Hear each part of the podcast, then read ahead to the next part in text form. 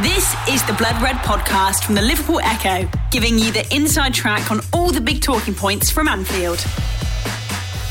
Hello, everybody, and welcome to the Blood Red podcast on Friday. I'm Myself, Sean Bradbury, as host, and I've got with me Paul Gorst and Ian Doyle. We're going to look at Jurgen Klopp's presser today, assess all that the boss said, look back at MK Dons in midweek, and of course, look ahead to Sheffield United tomorrow. Uh, gents, how are we doing? Gorsty, uh, had a good week, a good trip back from Milton Keynes?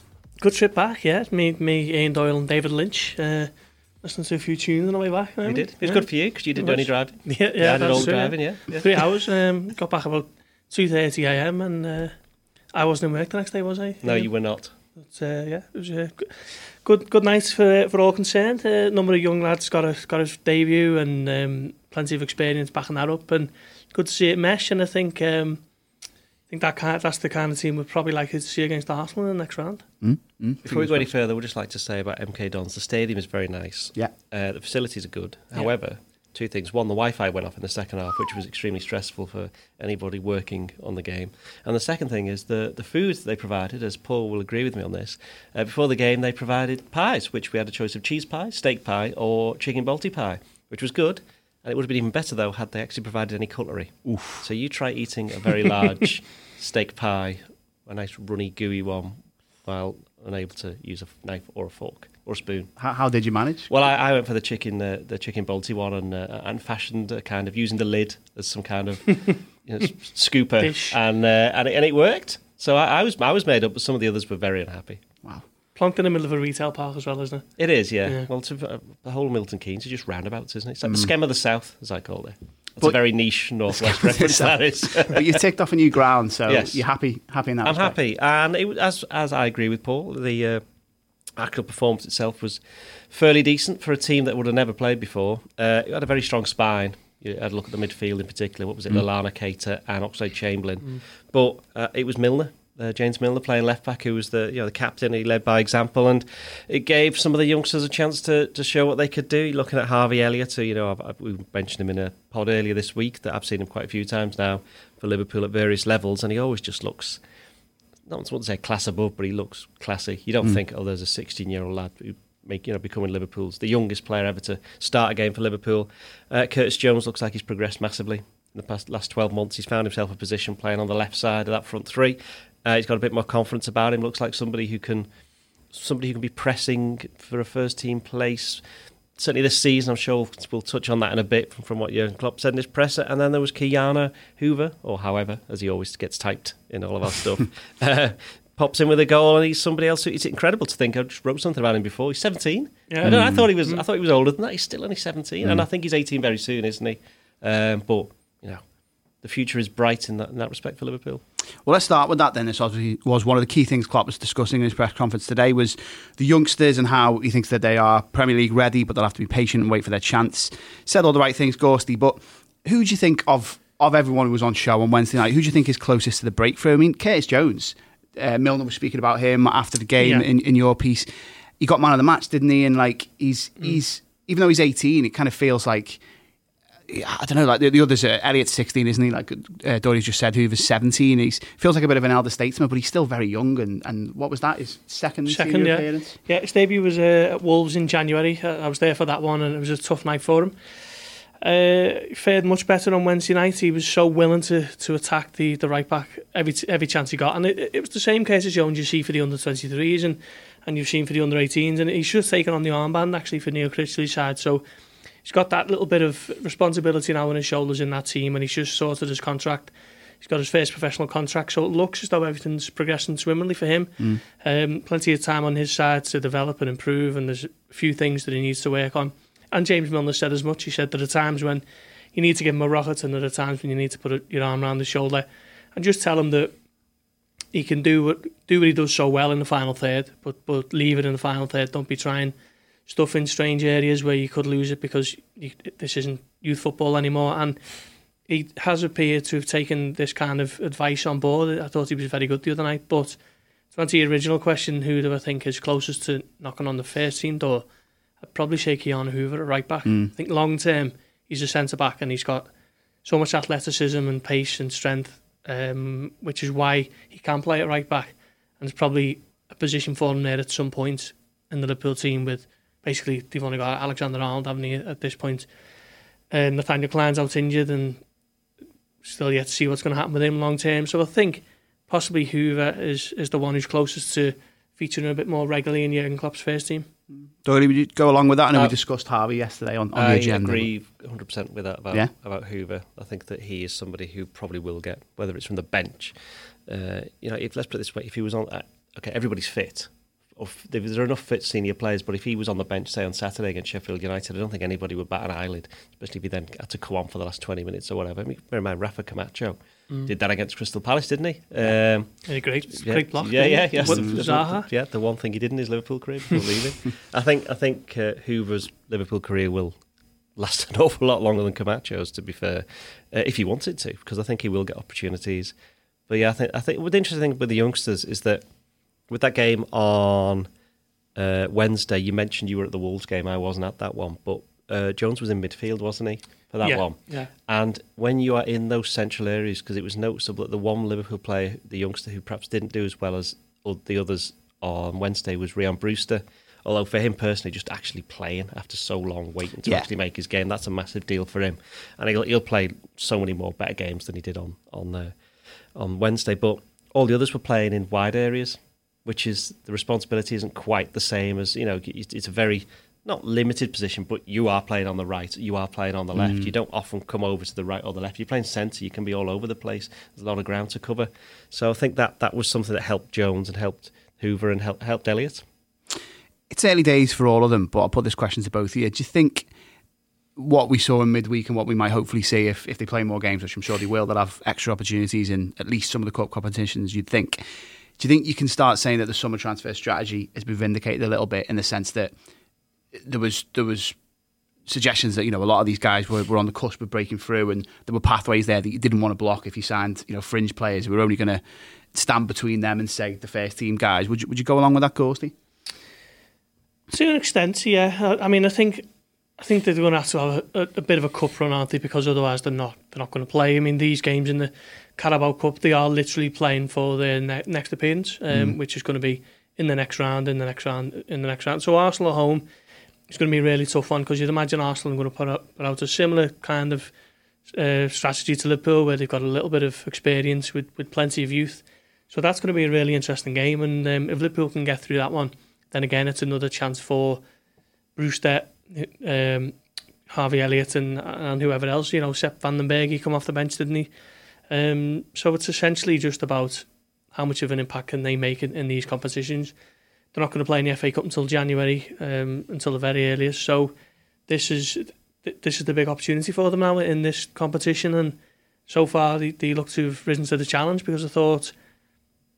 I, I thought it's across the board, all, all the young lads played very well the other night. And uh, okay, it was only League One opposition, but it's against the League One team who've got designs on getting to the Championship, um, even getting further than that, and they're full of experienced senior pros. So um, a very, uh, very good night for them, a- an important night in in their young careers.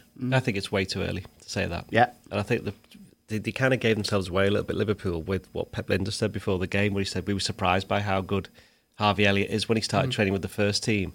So they didn't have any expectation, presumably, of him, of him making many appearances this season, but he's forced his way into the reckoning.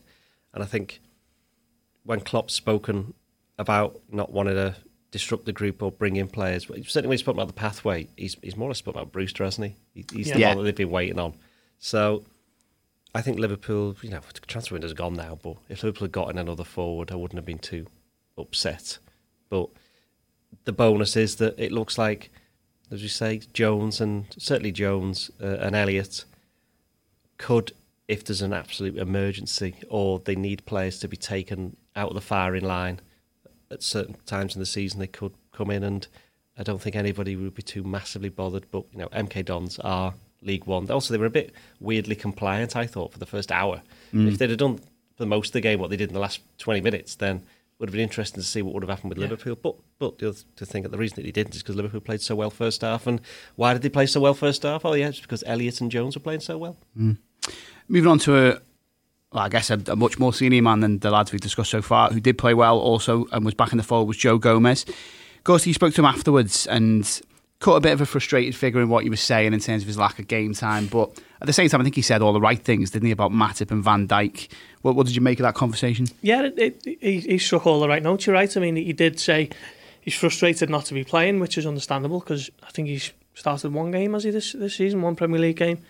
But um, he accepts that Van Dijk and Matip are the are the, the right partnership at this point. Um, it's nothing you wouldn't expect uh, professional to say. If, if if he comes out and he says, "Oh yeah, fair enough, they're playing, and I'm happy just to buy me time on the bench," you wouldn't really believe him, or maybe he'd be lacking a bit of motivation. So, I thought it was fair enough. Um, Liverpool are fortunate that they've got a, a very good centre half waiting in the wings of either Matip or Van Dijk pull up injured, and I thought it was good to see him back on the pitch. Um, it was interesting actually because I asked him about Harvey Elliott, and he said, "I'm used to being the, the young one in the team. You know, 21. He's just turned 22, and he was looking at Harvey Elliott, he's six years younger than him, and, and he was he had to take on a bit more seniority and a bit more responsibility because there were so many young players out there. So I think that'll only help him actually in terms of uh, developing a bit more responsibility in the first team. And uh, yeah, um, I, I, thought he, he, was spot on in what he said. Mm. I think that's that's true of Gomez, isn't it? He did kind of step up, and you know, he's one of the highest in your player ratings on the night. Do you think the whole situation with him and Matip, it's well, it's been a fair fight, hasn't it? They were both there in the summer. They were both able to be the, the first choice centre half at the beginning of the season, and now Matip is the one who Gomez has got to displace. Do you think it's it's a case of Matip being undroppable and being good rather than any kind of dip in the form of Gomez? Well, I don't think there's, there's any arguments about that. I mean, you've also got to bear in mind that you know Gomez was out for a very long time last season yeah. from December, and it's took him quite a while to get over it. Yeah, I did. I thought he had a very good game on on Wednesday. Showed good pace, good reading of the game, used the ball well, and yeah, maybe he did step up, had a bit more responsibility. Certainly, the third choice centre back. Uh, I think Lovren. You know, everybody knows he's fourth choice. And again, I thought Lovren started quite rustily, unsurprisingly, yeah, in, in, midweek. But by the end of the game, he was doing really well and did that clearance off the line to help yeah. to help you the clean sheet. So I think Liverpool are well blessed in that department. I think you mentioned about the attitude of Gomez. I think that's all the way through the team, all the way through the squad. Even that's why everybody's the way that they are. It was interesting. I know Lijnders again spoke before the game, and he was saying we haven't got any fringe players. We've we've only got you know all of the players, and some of them play and some of them don't. Mm. But let's be honest, that's not quite true. There are obviously certain players who play a lot more than others, but when they're out there training, I think that they're all they're all putting each other under the right kind of pressure rather than sitting back and, and bemoaning their, their lot. And I, I think it'll be, it helps that they're winning. Let's be honest. The, the, the reason that the Matip's playing all the time is because Liverpool have won 15 consecutive Premier League games, and he's mm. played. I think he's started nearly, nearly all of them, hasn't he? If not all of them, and um, that's why he's playing. That's why these players are playing all the time, because to keep on winning. Should Liverpool start getting some negative results and some injuries start kicking in, then it's good to, to know that Gomez is absolutely mm-hmm. ready to go. And I think once the international breaks, not so much this one, the next one, after that, you're looking at December. Liverpool have got tons and tons and tons of games. Yeah. They'll all be important. And you would expect him to be starting at least half of those. Mm. And presumably, he'll still be fit by then. And that's why Jurgen Klopp has always said he wants his players to be ready, and, and they're proving, as they proved on Wednesday, that they are ready. Mm. Well, the man who was keeping Gomez out of the team, Joel Matip, was discussed in the press conference today by the boss. Klopp said, um, his exact quote was, In a world of big transfer fees, signing Joel on a free was incredible, one of the best pieces of business we did. Um, go along with that, Gorsty? I mean, there's, there's, there's little to kind of disagree with there. He's where, where, would you where would you have him then? Let's, let's, do it slightly differently. A little while ago, me and Theo had a bit of a mm. debate about about free transfers that Liverpool have had in recent seasons and where where Matip would rank. And I think we eventually agreed that he would be third, maybe behind Gary Mack and Milner. Do you think he's deserves to be right up there? Uh, oh, you put him on the spot there. Tough one because no, I've I'll, I've held my hands up a few times on this pod, and I'll do it again. uh, hands held. Um, I was not convinced by Joel Matip up until maybe as recently as February when he, he come in for the Champions League game, didn't he, against Bayern Munich at yeah. home? Mm. And I remember being slightly concerned that a fourth choice centre back was going to be playing alongside Fabinho against a team as good as them. And since then, he's he's, he's proven me wrong. Um, he's he's been excellent, hasn't he? And um, you look at you look at the, the price of centre backs now, and they're in vogue, aren't they, to pay massive fees? Mm. Obviously, Liverpool almost got the ball rolling with that with Van Dijk at seventy five million. Man City paid sixty odd for Laporte. Um, even Otamendi was was over thirty odd. Um, Harry Maguire was eighty million was he, and Van Dijk, uh, Matip's come in on a free three years ago.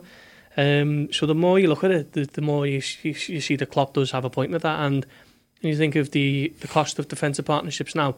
Liverpool's is 75 million, which I'd argue is probably one of the one of the more modest um, combinations Yeah. with, with Matip and Van Dijk, and obviously all of that has has gone on Van Dijk. So yeah, um, a, a superb signing. Looking back on it, yeah, can't argue with with that. Where would I have him as a free transfer? You remember Gary Mack, don't you? For all for basically that that uh, spring that he had when, when Yeah. it was between April and May when he just seemed to be he- he could do no wrong. And James Milner's been superb for four years. Um, so I'd have him somewhere around there. I don't know don't know where he, where he'd place one, two, or three, but de- definitely in there. Doyley, I think our top five was Milner number one, Gary Mack number two, Matip number three, Aurelio four, and Maxi Rodriguez five. That's interesting. No Do you- Marcus Babel. Um, he, I argued in favour of Babel for the fifth spot, but Theo won on rock paper scissors, which meant that um, Maxi Rodriguez went it. So yeah, that Uh, was the I- I'd contentious have- one. I don't know about the the lower numbers, but I think Milner top, Matip second now. Won the Champions Oh, League. he jumped ahead of Gary Mack. Yeah. Started, Won the started Champions League. yeah. Won- And, and, and in a Premier League team that got nine million points, even if they didn't win it. But and, and he's, you know he's, he's been a mainstay in a team that's won fifteen in a row. What more can he do? And he was also he's uh, very very good against Chelsea on Sunday. Mm. I know I've not been on the pod since then, but I just feel as though I need to mention just how good he is. And he has been consistently Liverpool's best defender since the turn of the year. I think one thing that's over, always overlooked with Matip as well is um, when he when he was in the, the you know the latter stages of the Champions League with Liverpool, it wasn't anything new to him because he was he was in the semi final with Schalke, wasn't he? Yeah. in 2011. I Good think point, that. that that often gets overlooked, and that, that was a point Klopp was making in his press conference where he said he's been around at Schalke for years since about 18. He, he's learnt and he's become a top European defender, and it's not a surprise to him that he's doing so well because he was the one who sh- saw that he was available and and nabbed him on a free transfer or a pre-contract agreement in January 2016. Interesting. Klopp also made the point that he doesn't perhaps doesn't get the credit he deserves sometimes because he's tall. Yeah, he's a yeah. bit ungainly I'm a bit sometimes like with some that, of the actually, stuff. No, I think it's because My you're, five, five you're not you're not quite as, you're radar. not quite as good as Joel Matip, and you certainly never play centre back. Fair. Um, right, well, we'll move on to the keeper situation, which was also discussed by the boss in his press conference. Doyley, um, well, first of all, tell us tell us what was said about Alisson. Where's he up to? He's he's on the comeback trail. Right, he's been training with the goalkeeper coaches, which we knew anyway. Whether I think I think it's been about a week now that he's been doing that. I think it may He be. Didn't He, say he said he was yesterday, but I think he may have been doing it already. Um, but in any case, he's rather hopeful that Alisson will be training with the first team on Sunday. Presumably, they'll be having a warm down session on, on Sunday, or, or whichever players weren't involved in the game on Saturday would be involved. But point being, he'll be training properly with everybody else, whether even if it's just the goalkeepers. So the calf injury they've mentioned a few times in the past. It's a serious one for a goalkeeper because they, while it, you think, oh, they don't use the feet that often, well, actually they're using it all the time, and they do an awful lot of jumping, and you put a lot of pressure on your calves when you're doing that. And as, as Klopp said, you know, Alisson's a bit of a big lad, so an awful lot of pressure going on those. So it's something that needs to be right. I mean, and he also so hopefully he's going to be training from Sunday onwards. Uh, but with Adrian doing so well, Klopp said that there's been no real emphasis or need to to rush uh, rush Alisson back. By which by which he explained it may be you know if you've got a positional problem, four or five days. You cut four or five days off the rehab. We're not talking like three months. So they did make a bit of a joke saying, "It's if, if Adrian hadn't been doing that well, that after one week would have said to Alisson, get out there, you know, limp yourself into the goal." Don't think that would have happened. But it's interesting that Adrian has meant that people just aren't really talking about Alisson that much in that sense. They're going, well, just make sure you get yourself ready. I mean, Alisson's a better goalkeeper than Adrian. Everybody knows that. Adrian knows that. But but Adrian is a lot better than a lot of people expected. And well, I think it's helped in that he got thrown straight in straight away. Didn't have any Yeah. time to think about it. Yeah. And then he got his mistake out of the way in a game where Liverpool were already winning to like like Alisson, last Alisson, a couple season. Yeah. times, yeah. It didn't cost Liverpool in the end. He's made some good saves, got the early, you know, bonus of winning the Super Cup, making the save in, in the penalty shootout from Tammy Abraham. So, in that sense, he's done everything that needed to be. And it's hard to remember the last time there was a standing goalkeeper for Liverpool that's done quite as well. Because if you look at Mignolet and Karius, they weren't standings; they were they were competing for first hmm. choice. So neither of those were standings. You, Klopp could never make his mind up whether he was first choice between those two. So I'm trying to think who was the last time a a standing came in. I mean, I'm old enough to remember Mike Hooper when he came in when Bruce Grobbelaar had, I think, meningitis or something, or they thought he had Kirkland something. in like- the Champions League. But- even but- but then it even then it wasn't, was it wasn't a who- run of games, was it? Scott Carson, maybe. Steve Scott Carson, Staunton. but Steve Staunton, yeah. yeah, yeah, people like that. I'm So- struggling. Paul so- Jones, did he even mm. play? He, He did. did He play, played a yeah. couple of games, but he wasn't. Was he standing? He was only there because he's- yeah. somebody Menzies Patrice. Lucy. You know, so you look at Yeah. these names, but they they only played two, three games. Mm. Or so to say, Mignolet. Even when it was like in the early nineties, it was was it Grobbelaar or James and Friedel came in. They were never stand-ins. They Yeah. were actual yeah. people competing for the first place. And I, I, and I don't think Adrian will ever be competing with Alisson for the top slot. And I think he knows that. But how many clubs have got? Know, a standing goalkeeper who's done quite so well quite so quickly. The Blood Red Podcast from the Liverpool Echo. When you think about it in that perspective, then Gorsty, mm. do you almost, I don't know, do you almost feel a bit sorry for him because as soon as Alisson's fit, he's going to come back in, isn't he? There's, there's no question about that. But then, yeah, Adrian's won every single Premier League game he's played in so far. He's he's won a Super Cup and was a key part of that in terms of the penalty shootout. All right, didn't win the Charity Shield, but penalty shootout could have gone either way.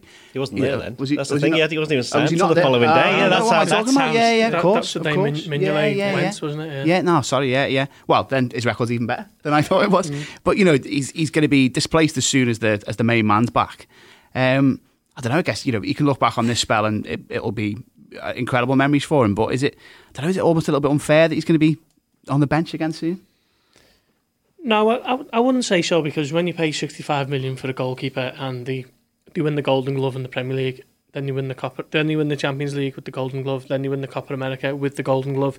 This player's got every right to be starting for the team who's bought him. So it was unfortunate, Alisson picking up that injury on the opening day of the season. Adrian has come in and exceeded expectation beyond most people's you know hopes, and uh, he's done great. Fair play to him. But I think as soon as Alisson is fit and ready, then he comes back in. But I think obviously because Adrian has done so well, the need to get Alisson back hasn't been so great, and obviously Klopp made that exact point, didn't he? Um, I hope I'm not patronising Adrian by saying that this these few weeks have probably been the highlight of his career. He was it's training fair. with a second division Spanish team over the summer after five years with West Ham, and um, he's come in. He's won the Super Cup. He's playing in the Champions League, making incredible saves against Napoli, and um, playing for the Premier League leaders, and, and deservedly, um, well, deserves to be there on on form. So fair play to him. But I think as soon as Alisson is 100%, which doesn't look like it's going to be too far away, then I think he comes straight back in.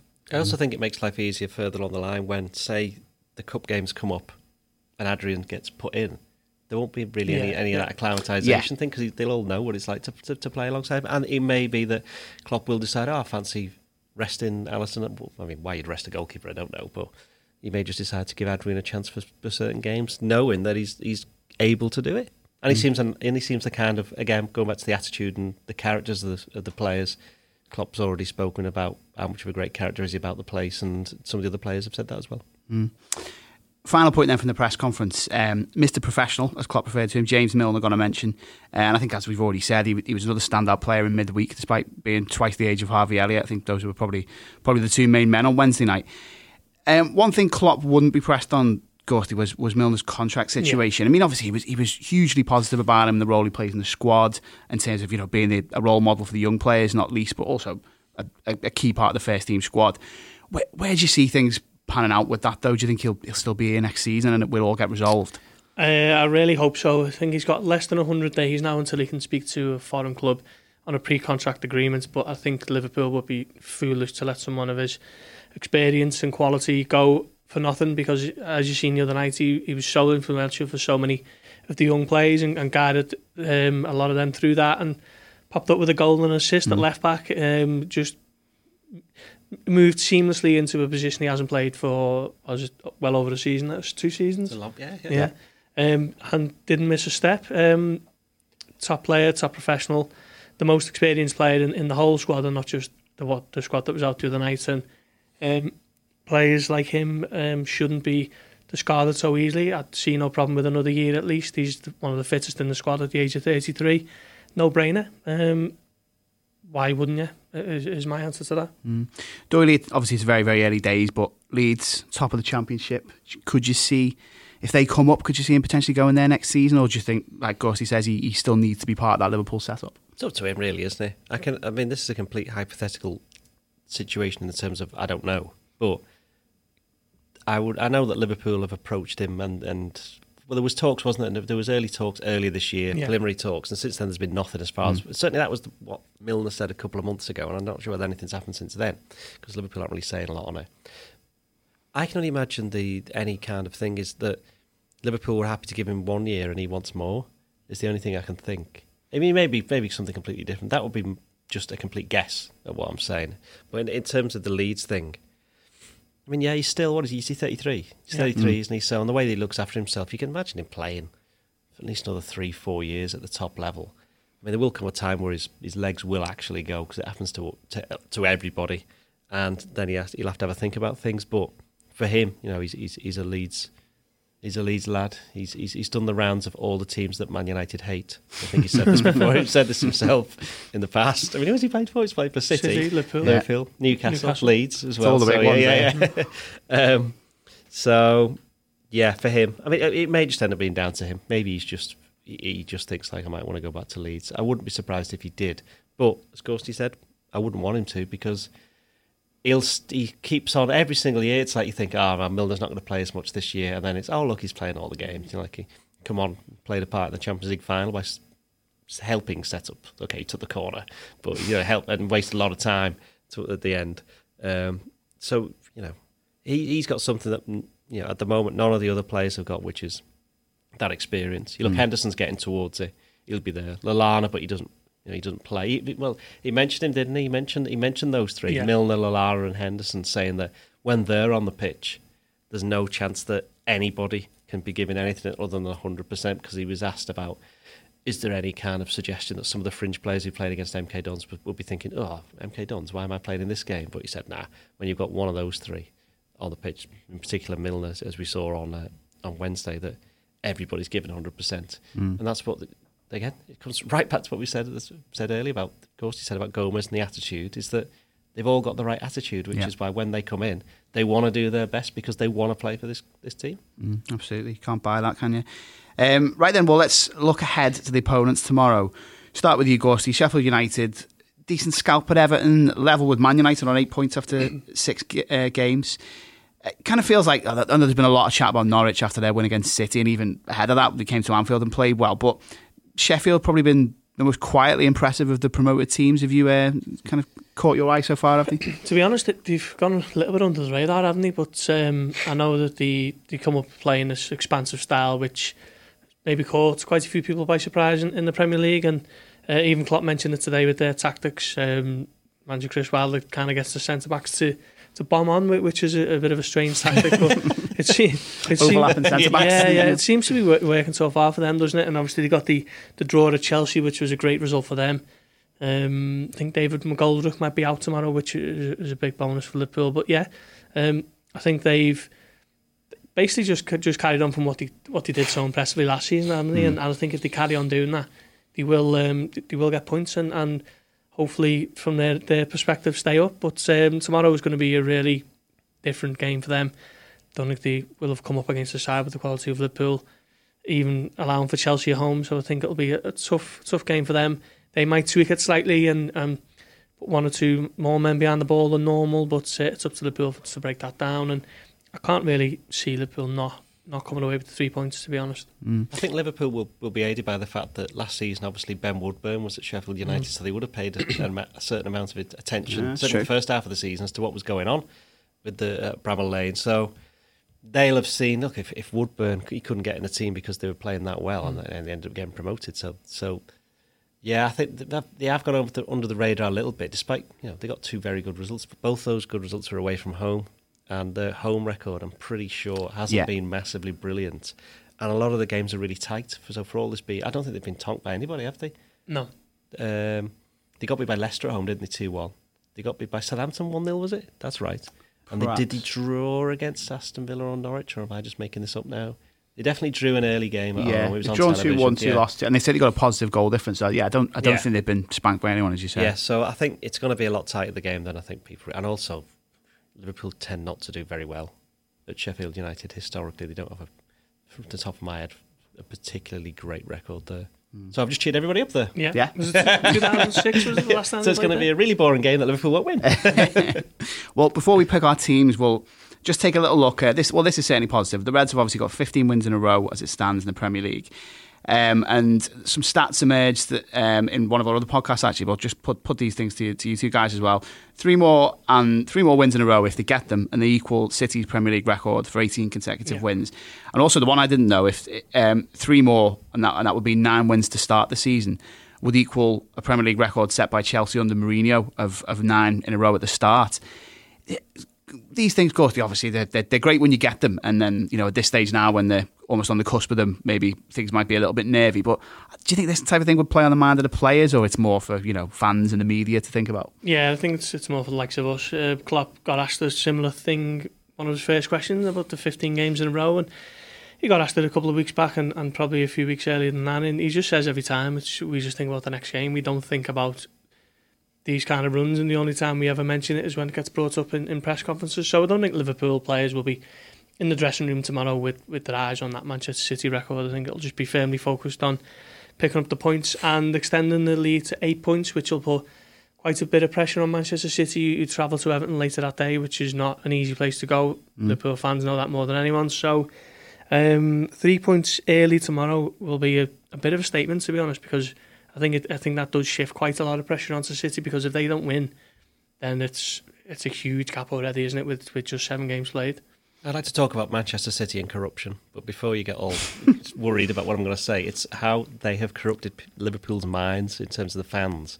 In that now you're right, no one's thinking about those records. Everyone's just thinking about we need to win the next game Yeah. because, and I think it's helped in that sense because that massive run of games just kind of crept up, didn't it, at the start of the season when they won like the first two and was like, hang on, they've won how many in a row? Mm. Yeah, yeah. it's like everyone had completely forgotten. The last time you dropped points was to the Merseyside derby Yeah, in March. it's- yeah. Which we often get reminded about Yeah, yeah. by uh, some of our Everton supporting colleagues. Um, but yeah, I think what City have, that City have done, it's just channeled the focus. It's almost made Klopp's job so much easier for him. People, at the, the players, just clearly are not looking beyond the next game. You know, unless it, okay, League Cup game that some of the more regulars were thinking, oh, I'm not playing in that one, but you know. They're looking at the next league game, for example. So that, that that's all. They're not. They're looking at. The, I mean, they play Leicester. Is it at home? Next week, Yeah. next game, Brendan Rodgers return, etc., etc. That'll be a big story, but absolutely no one's thinking about it. And then when they come back from that, it's Manchester United, another massive game. No one's even thinking about it. So it is like City have done Klopp's job in that sense because it's just made it so much easier to for Liverpool to be a whole bunch of James Milners and being Mr. Professionals. Mm. Right before we pick the team I'll put you both on the spot for one final time There we go. Um, you're right. I agree with you. The game by game approach is, is clearly the mentality of the squad, but there is there is a bigger picture, which is the Premier League title. And I was looking at the odds the other day, and it's pretty much level pegging uh, between the Reds and City now. Who would you have favourites for the title at this stage? Doyley first, City. yeah, Un- un- City, unequivocal. City, absolutely no doubt whatsoever. I think Liverpool, they will. uh, What what will be interesting is Liverpool don't win a game or, or lose a game.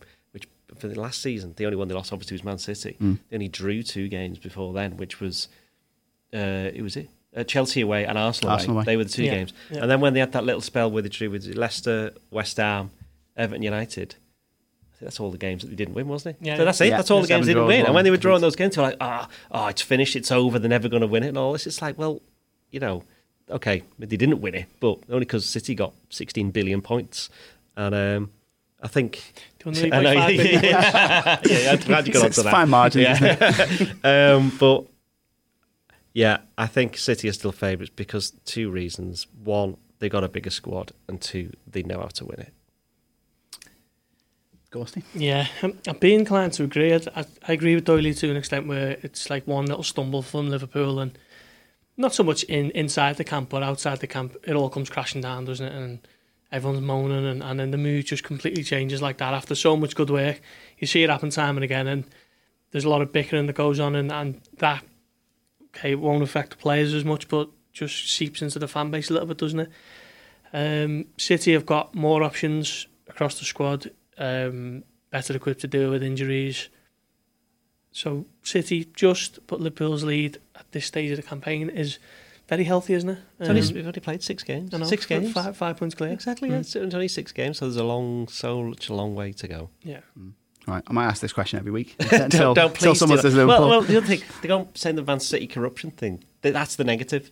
That's the negative to it. That when Liverpool then do, which they will do, because they were not going to win 38 games in a row uh, in the season. I can exclusively reveal that on this Blood Red podcast. Um, but when they do, then, then because City will invariably have won, then it's like panic stations. It's like Exactly, yeah, yeah. because you're thinking City are just never ever going to slip up. So when they do, that's why you know they draw with Tottenham at home, and in a game that they could easily won easily, and you know, the, the VAR thing at the end, which they played really well. I mean Norwich, they, they lost that one, and City had about 103 percent of the ball.